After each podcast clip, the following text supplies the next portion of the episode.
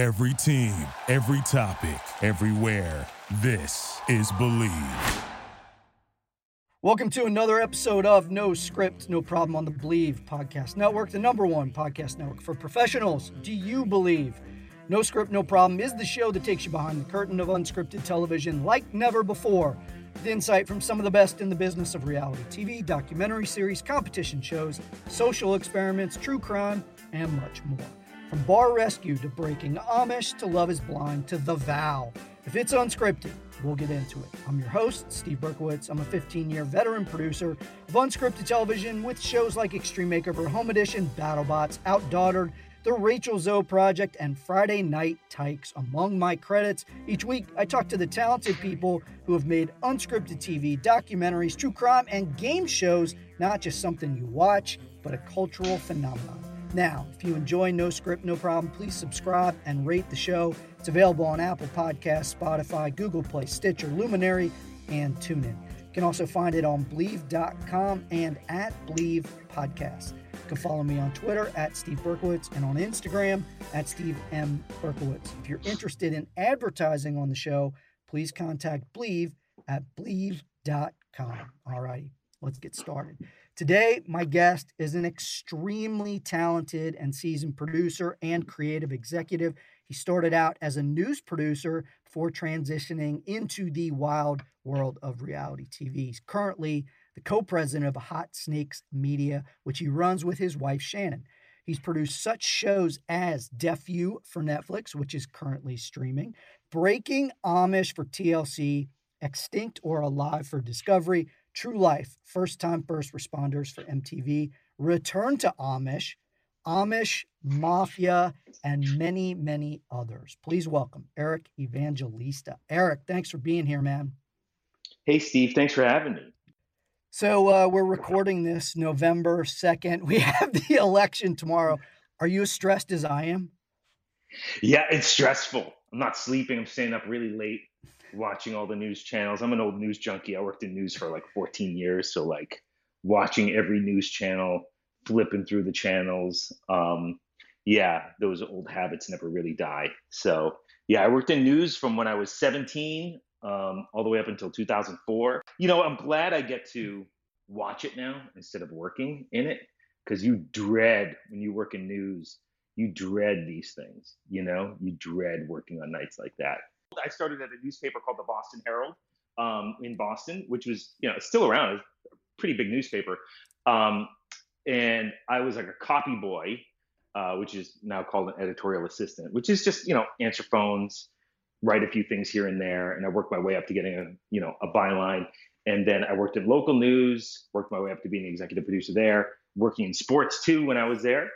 Um, it sounds like you did too. Yeah. You know, the yeah. thing when you when you work in news, like there's some really talented people who work in news, but then there's also some not so talented people. Like, and, it, it's kind of what I explain to people.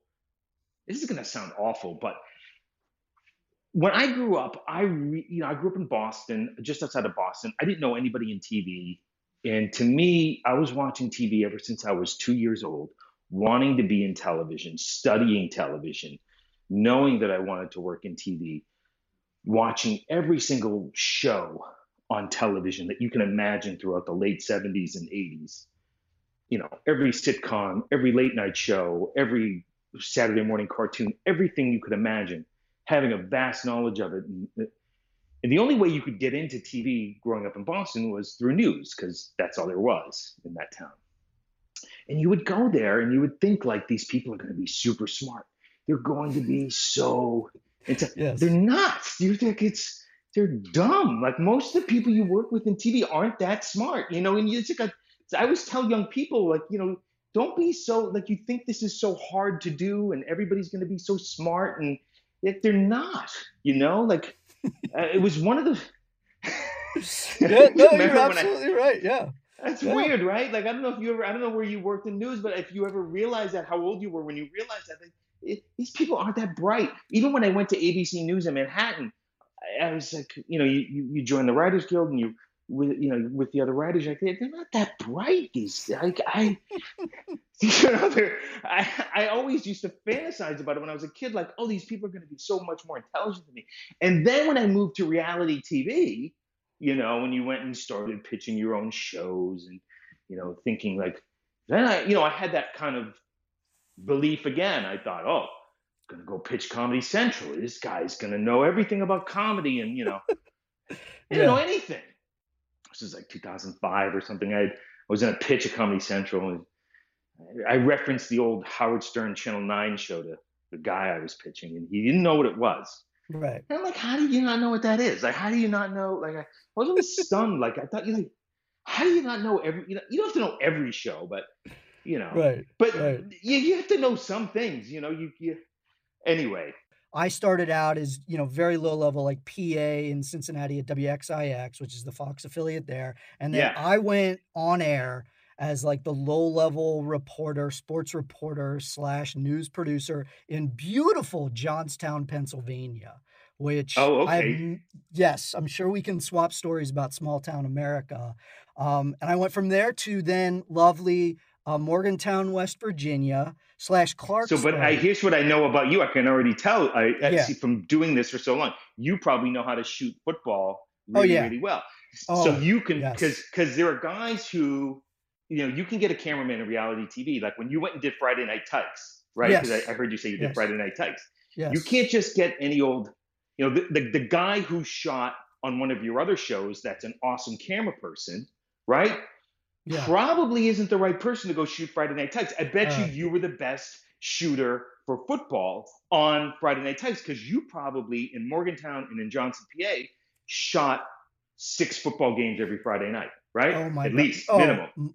Absolutely. Yeah. And I shot WVU, you know, West Virginia University. I shot Penn State, shot the Steelers. So, in a lot of ways, I made barely above minimum wage, but it was some of the, like, it was some of the best sports experiences of my life.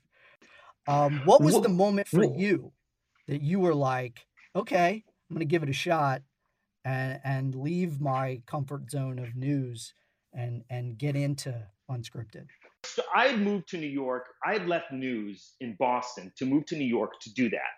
And I had picked up a freelance job at, at ABC News. I was freelance there just to pay the bills while I tried to move to New York to work in television, work in entertainment. And my job at ABC News um, was just kind of paying the bills for me, right? That was kind of that I would work for, you know, freelance three to four days a week and, and do that.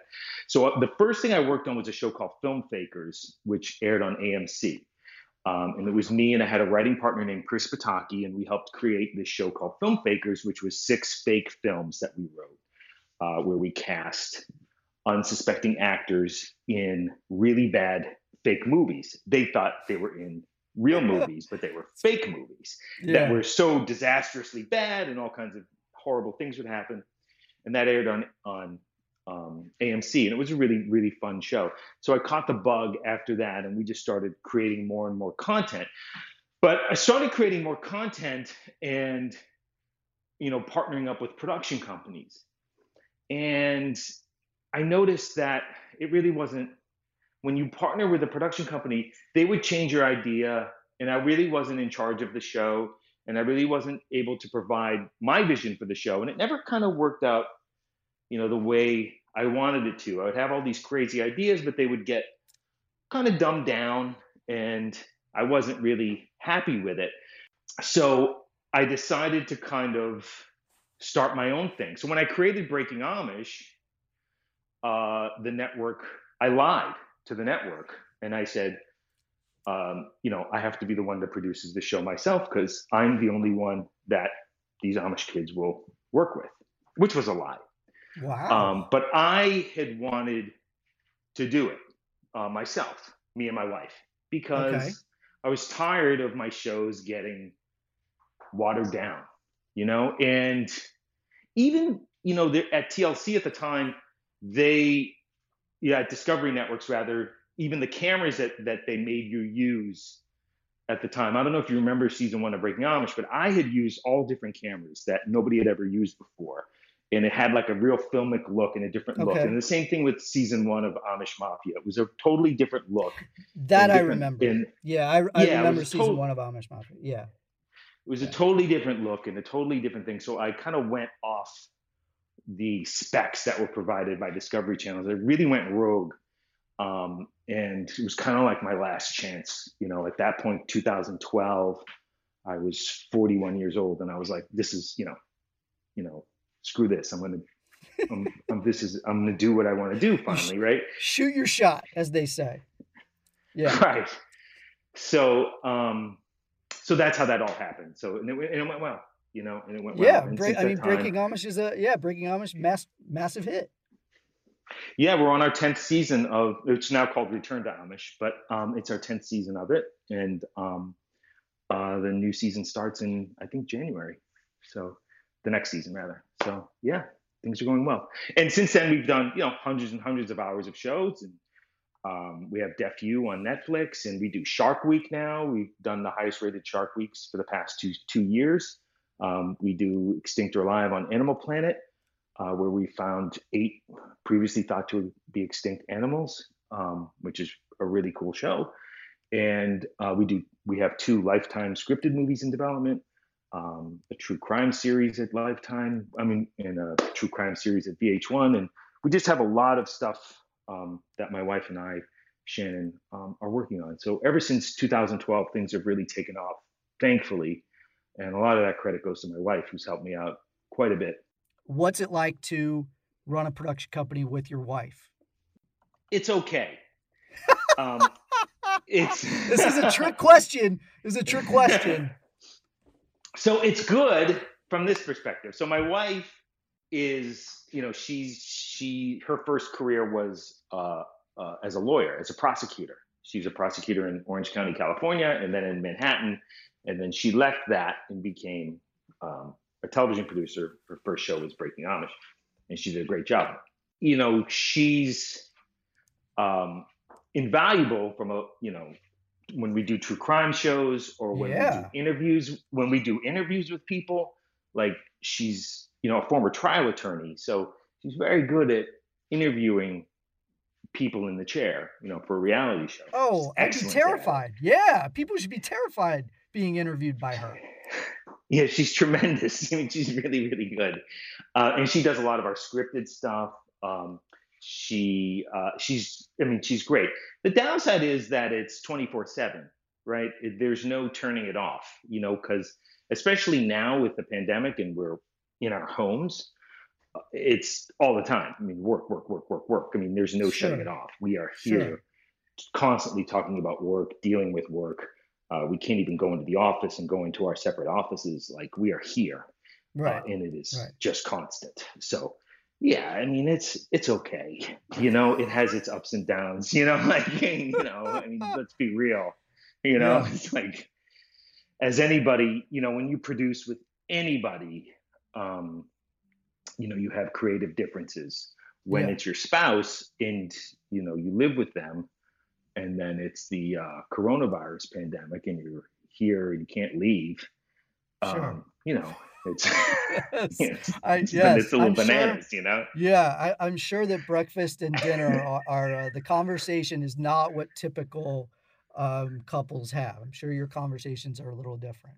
It's um, mm-hmm. people who haven't seen it on netflix. It's a group of students at uh, gallaudet university private college which caters to the deaf and the hard of hearing.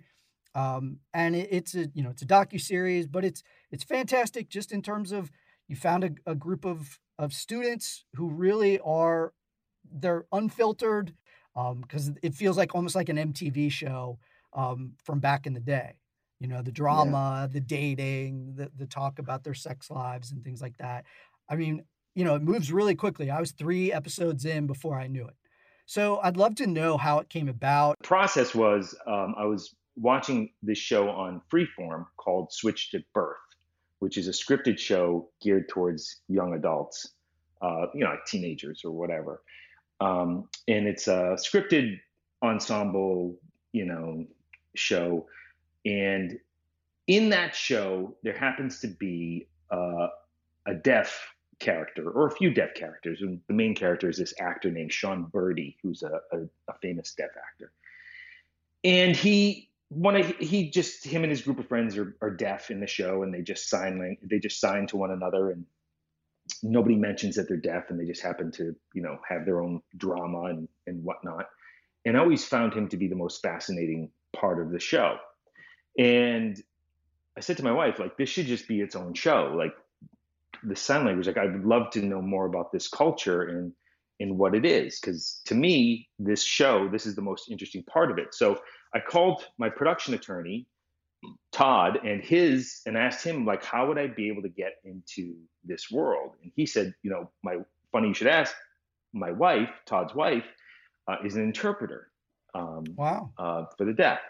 So she was able to hook me up with a woman in Texas who works at Texas School for the Deaf, which is a high school, who went to Gallaudet, and um, she connected me um, with the whole deaf community in Austin, Texas. And there's a whole big deaf community in Austin, Texas. There's one in Rochester, New York, and there's one in DC. So I have a a, a producer who works with me named um, Naima Holmes, and Naima um, is very smart and always up for like challenges and weird challenges and um, very like open-minded and i sent her to texas and she went to a deaf party. Um, she went to to visit peggy in texas and went to a deaf party. And she called me from there and she's like this is so interesting. There's like music cranking at this deaf party because they feel the vibrations and it's it's so interesting. Um, there's this whole world. And then from there, Peggy helped us gain access to Gallaudet University. And then I was trying to get in touch with Nyle DiMarco, who's the other executive producer on the show with me. Um, and you may know Nyle from uh, America's Top Model Top and Model, Dancing right. with the Stars.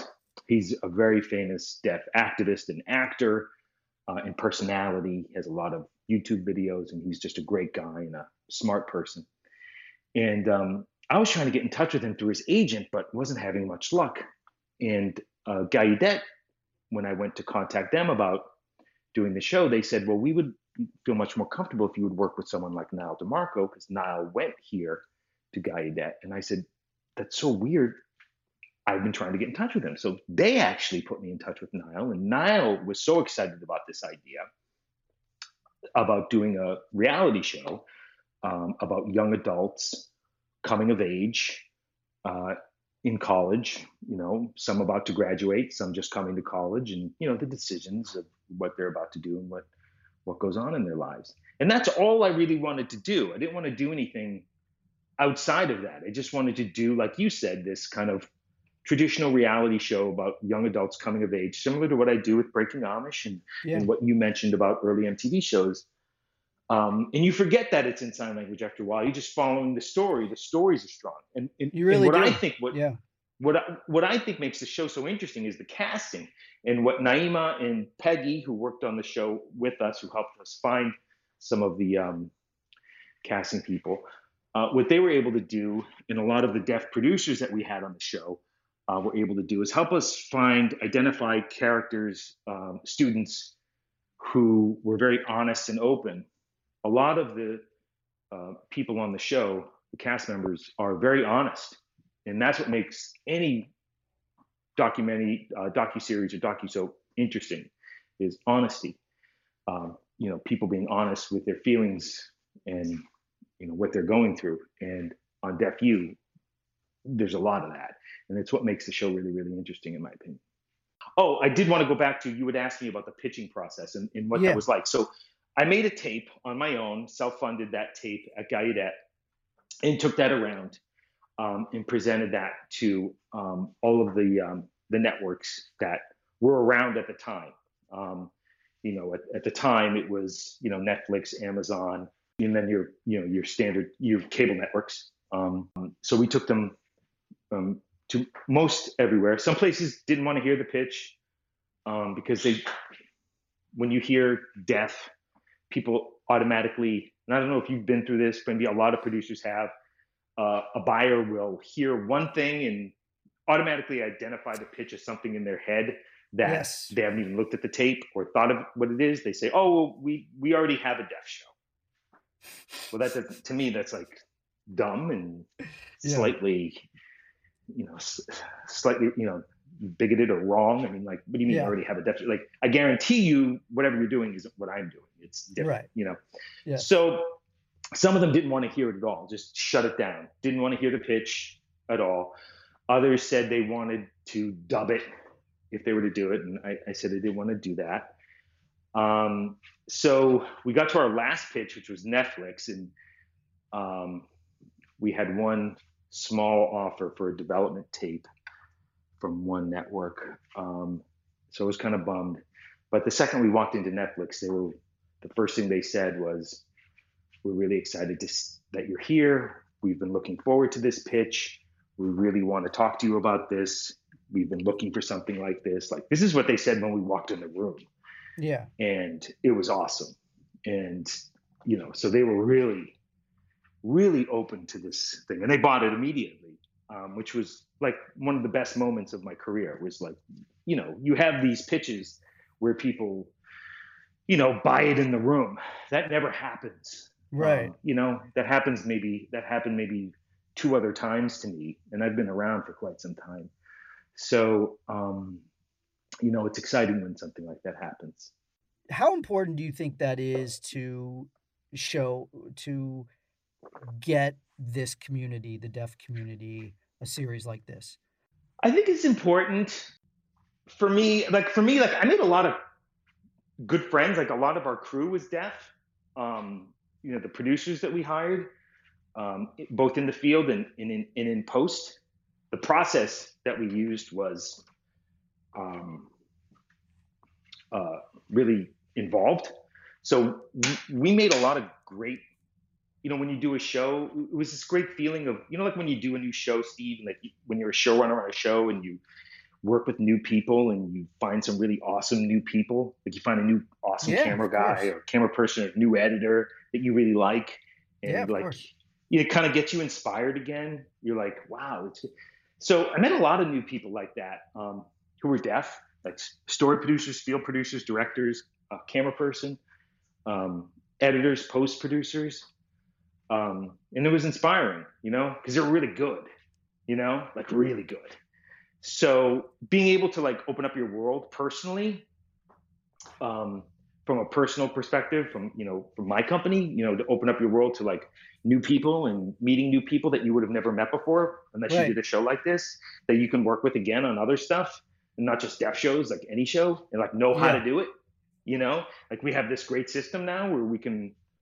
It, it's awesome. It's fun. You know, Right. um, it's great. So yeah, no, I I love I love everything about the show. I love everything it brought to the company and to my you know to my company and to my career and um, you know and to the um, creativity of um, the the people who work for me and their ability to adapt to any situation. You know, to think outside the box. Yeah. Because the one thing you don't want to do, you know, like when producers tend to only like to work with their people, I hate that. You know, like oh, Yes. I only work with this supervising producer. It's like, really? You only work with that supervising producer on like I guarantee you, Steve, like like we were talking about Friday Night Tykes, like the camera person for Friday Night Tykes could not do the show like you know, say yes to the dress or whatever, right? Like it's a different Correct. these are different Correct. skill sets. Right. Do you know? Like you Yes. can't bring that person to that show. Right. So, you know, sometimes people don't realize that. Like every show is a different set of different animal. Yeah, it's a different animal. Yeah. Yeah. So Yeah. Anyway, I want to ask how you became the king of the Amish series because if anyone has a question about the Amish community, you are the man to talk to. What is it about the Amish? Breaking like you literally So- done like what fascinated you about, you know, the Amish that led you down the path to literally producing how many how many years have you been producing pr- projects about no, the Amish? eight. Jeez. Eight. So what what is it that, that made you so fascinated by this? Back in 2011, um, I was doing meetings, you know, um, to uh, to um, you know try and find a, a show, and I had gone to Food Network to um, uh, see what they were looking for, and she said, you know, we'd like to do a show about like a restaurant, like maybe like a weird restaurant, you know, maybe like an Amish restaurant. Yeah. So I, I said to my wife, I was like, you know, let's go down to Amish country and like, you know, for the weekend and like try and find a thing. I, I knew nothing about the Amish or whatever. So we went down there. We found a local fixer and he started showing us these Amish restaurants and stuff. It was boring. And I was like, the food was gross. and it is. It's just nothing special. It's Yeah. just like, Yeah. it's not. It's like a, it's all, it's all like a, it's just good PR. It's like just, it's just like chicken and potatoes. It's, it's all the same, you know, whatever. But uh, yeah, like, so he started taking us around and I noticed like he was showing us Amish houses and there were some houses that were just bigger than other people. So you start to notice the wealth disparity amongst the Amish, right? So he started asking a lot of questions like, well, who lives in that house and who lives in this house? And why did this, blah, blah, blah, blah, blah. And he goes, oh, well, the guy who lives in that house is the bishop. Uh, and, you know, that's why his house is, you know, so big. And then there was like this huge house. And I go, who lives in that house? And he said, well, the guy who lives in that house is in charge of Amish aid. And then he started explaining to me what Amish aid was. Amish aid is the local Amish insurance. So the Amish don't have like medical insurance. They tithe their money, like 10% of their salary goes to Right. pay this. One guy handles it, it's all in cash, and he handles all the money, and he just so happens to have the biggest house uh, in, in the neighborhood. So that sounds sketchy. Yeah. So that's where the idea for Amish Mafia was. I started digging into how this all works, this cash business, and who's in charge of Amish aid, and the crimes that are committed, and all of this kind of thing. I started digging into it, and um, I made a tape. Uh, I pitched that to A and E actually, and made a tape for them. And they had originally purchased four episodes, and then decided against doing the show. And I took it to Discovery Channel the very next day, and they immediately bought it for like eight episodes or six episodes or something like that. And it became the highest rated first season show in the history of that network. I remember. Um, yeah. Amish Mafia did, and then Yeah. Breaking Amish became the, is still the highest rated first season show in the history of TLC. So that both of those shows um, were big, big hits.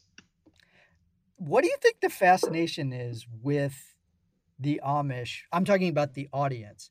Um, you know, like wh- why are people so fascinated with those shows? Because it's a group of people who who you don't know much about. And when you some of the shows rate some of the shows don't. Like when you do the show right and really scratch underneath the surface of what goes on in the amish community it's fascinating. Like if you do a show and just talk about oh here's the pies they make Sure. and they Yeah. they knit and they do this it's all a lie they don't. There's more to it than Right. that. There's more going on than just the the pr of what the tourism bureau wants you to see. Um, there's a lot of crimes being committed. Uh, there's a lot of um, skirting of the church rules which are fascinating. You know for instance if you're amish and you can't have electricity um, you and you live next door to somebody who's not Amish, you can run an extension cord from their house into your house and still be within Ooh. the church's rules. Um, yeah, and all Amish people have cell phones. All Amish people, most, if not, you know, all Amish people are on Facebook or Instagram. I mean, they they all are. I mean, it's just like, Interesting. it's not what you think it is. Oh, they all Yeah. are. Yeah. Yeah, It's not what you think it is. And they all have cell phones. If you go to Lancaster County or Holmes County in, in, in Ohio or any Amish neighborhood or enclave, and you go to Target or Walmart and go into the phone, cell phone section, you will see Amish people there buying burner phones. Um, it's just, it's That- what it is. No, it's that's not what great. you, Yeah. it's not what you think it is. It's just not what you think it is, you know? And there's a lot of first time things. Like on Breaking Amish, there's a lot of things that those kids have never done. That's fascinating.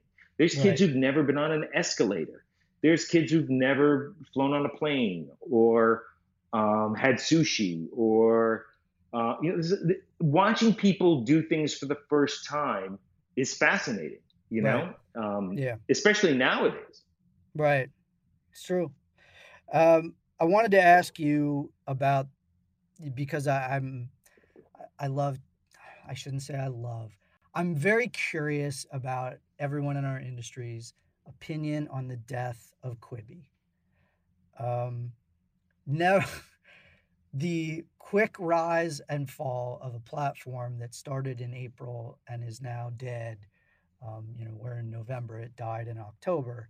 Um, a platform that had $2 billion roughly. Are you surprised that it died so quickly?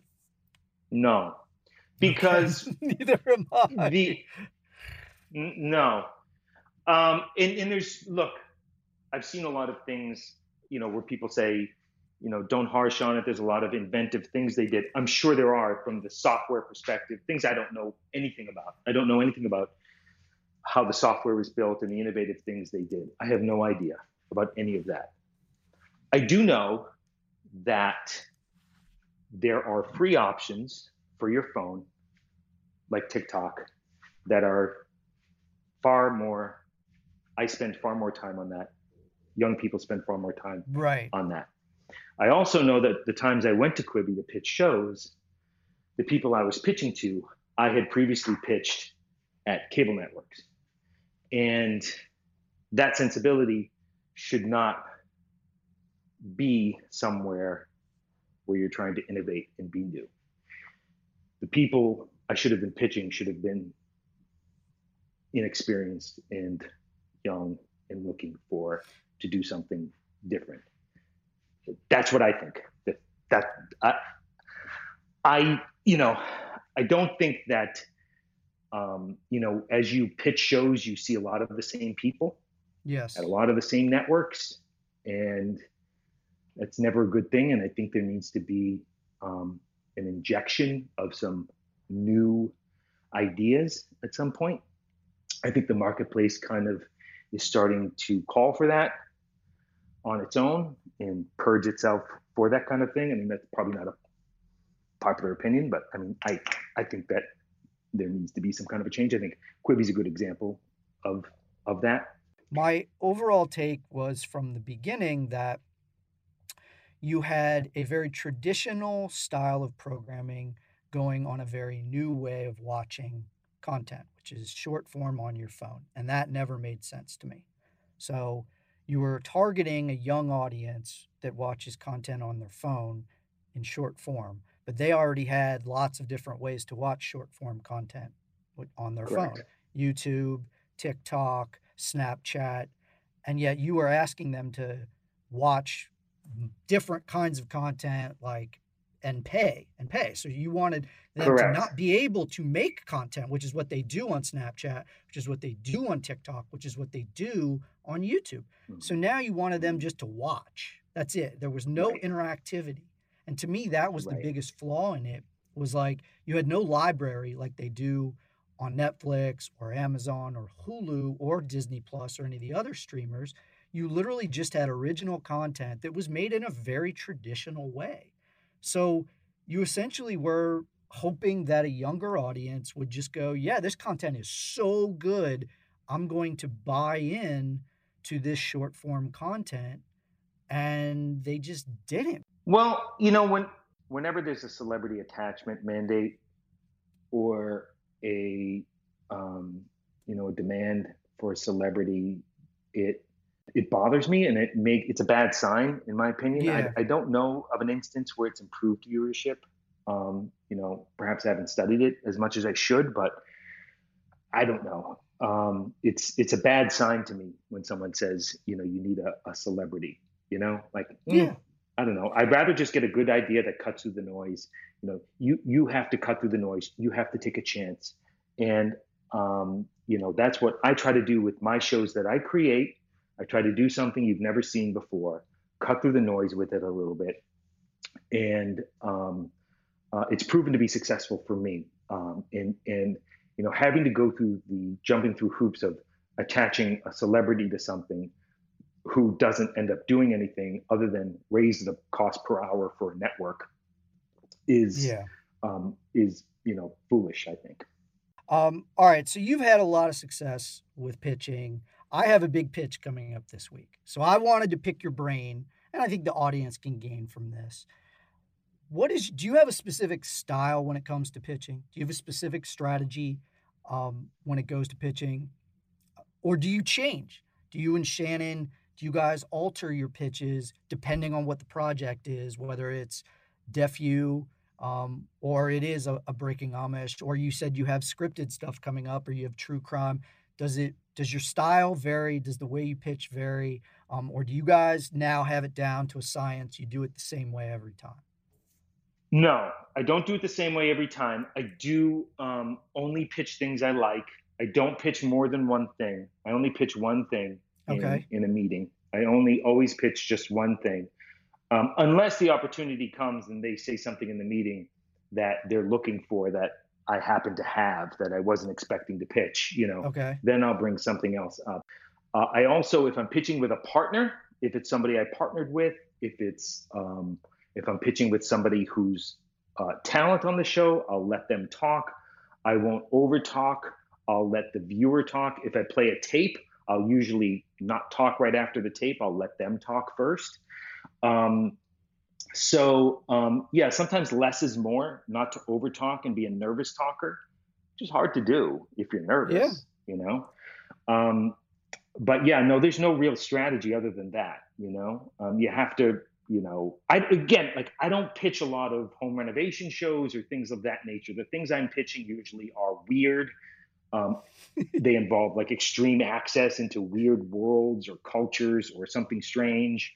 Um, um, or it's a Shark Week that we're that Yeah. we're doing that takes place in a bizarre land or a bizarre place. Um, you know, so there's always something cool and interesting that somebody will want to hear. Hopefully, you know. Got it. Okay, cool. That's very helpful. I always like to end the show with what you're watching or what you think the audience needs to watch. So obviously, people should watch Deaf U. Is there anything, any other uh, Hot Snakes shows that are on right now that they need to watch, or something coming out soon that they should watch, or is there anything on that you've seen that you're like, oh, this is amazing, people should watch it? Well, Return to Amish is coming out in January. I think in January. Um, you should watch um, all my Shark Weeks. What else should you watch? you should watch. Um, I mean, I watch. I watch everything. It's like you know. Yeah. I mean, right now I'm watching a ton of news, but like, what am I watching Right. now? I'm watching Ted Lasso, um, Mandalorian. What do I watch? I mean, I watch everything, man. Like, I watch literally everything. I watch Borat. Um, I watch everything. Like, what don't I watch? I mean, I watch Yeah. everything. You have to watch everything. That's the Yes. other thing. Like, when I interview people, do you ever interview, people for a, reality show job, like a story producer, some young kid, and they say, "Oh, I don't watch much reality TV." Yes. Like, look, get, get out of here. You Yeah, know, like, why what, what are you doing here? Why are you here? Why are you here? Yes. What, what made you think you could come here and get a job? I don't understand. Like, why are you interested in this then? Yeah. If you're better than this, you're not you better pref- this. Right. If you prefer scripted, perhaps you should venture to, towards that. Uh, you know. Yeah, Yeah. I've, I've pitched people who say they don't watch TV. Like, have you ever Right. pitched somebody and they say they don't watch TV? It's like, I would kill for your job. I don't understand. Yeah. Like, there was a time when I would have killed somebody for your job. Like, I don't get it. But anyway, you have to watch everything. You have to, like, literally, you should be watching as much television as humanly possible. You have to. I do. Probably too much. Yeah. I finished. What do you the watch? I finished The Vow, um, which Oh, is the the NXIVM docu series on HBO. Yeah, yeah. Um, it's nine. But there's like three. NXIVMs. How, Yeah. how, how do you rank the NXIVMs? Are, have you seen I- all of them? No, I haven't seen all of them. Um, look, I am not the. I'll I'll admit that like I'm not the cult fanatic that some people are, but I've read about NXIVM and um, you know, so I, I generally knew the story and I was curious. Nine episodes was too much for me. Like I, I I don't think I didn't even think you know I was a Bulls fan growing up. I didn't think you needed ten episodes to tell the Last Dance. Nine episodes about a cult. I did not need that. I thought you could have told it in four or five, at the most six. So I really felt like they had amazing access, and you're an access guy. Um, so may, you would probably appreciate that. I don't know if you saw any of it, but I just felt like they hurt themselves from a story perspective by dragging it out so much. Um, mm. That being said, I watched all the episodes. Yeah. So, yeah, so they won. Yes, they won that war. Yeah.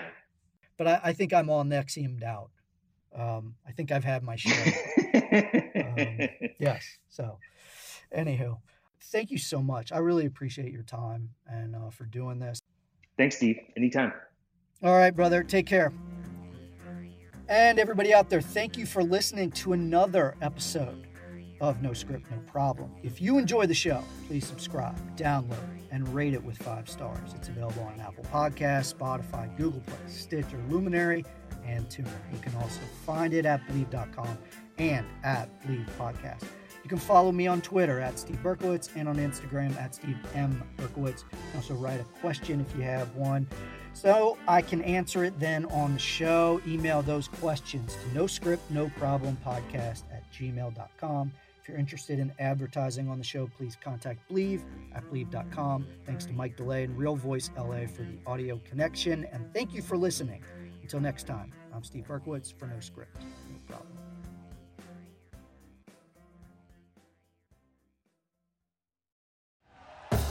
Thank you for listening to Bleav. You can show support to your host by subscribing to the show and giving us a five star rating on your preferred platform. Check us out at Bleav.com and search for B L E A V on YouTube.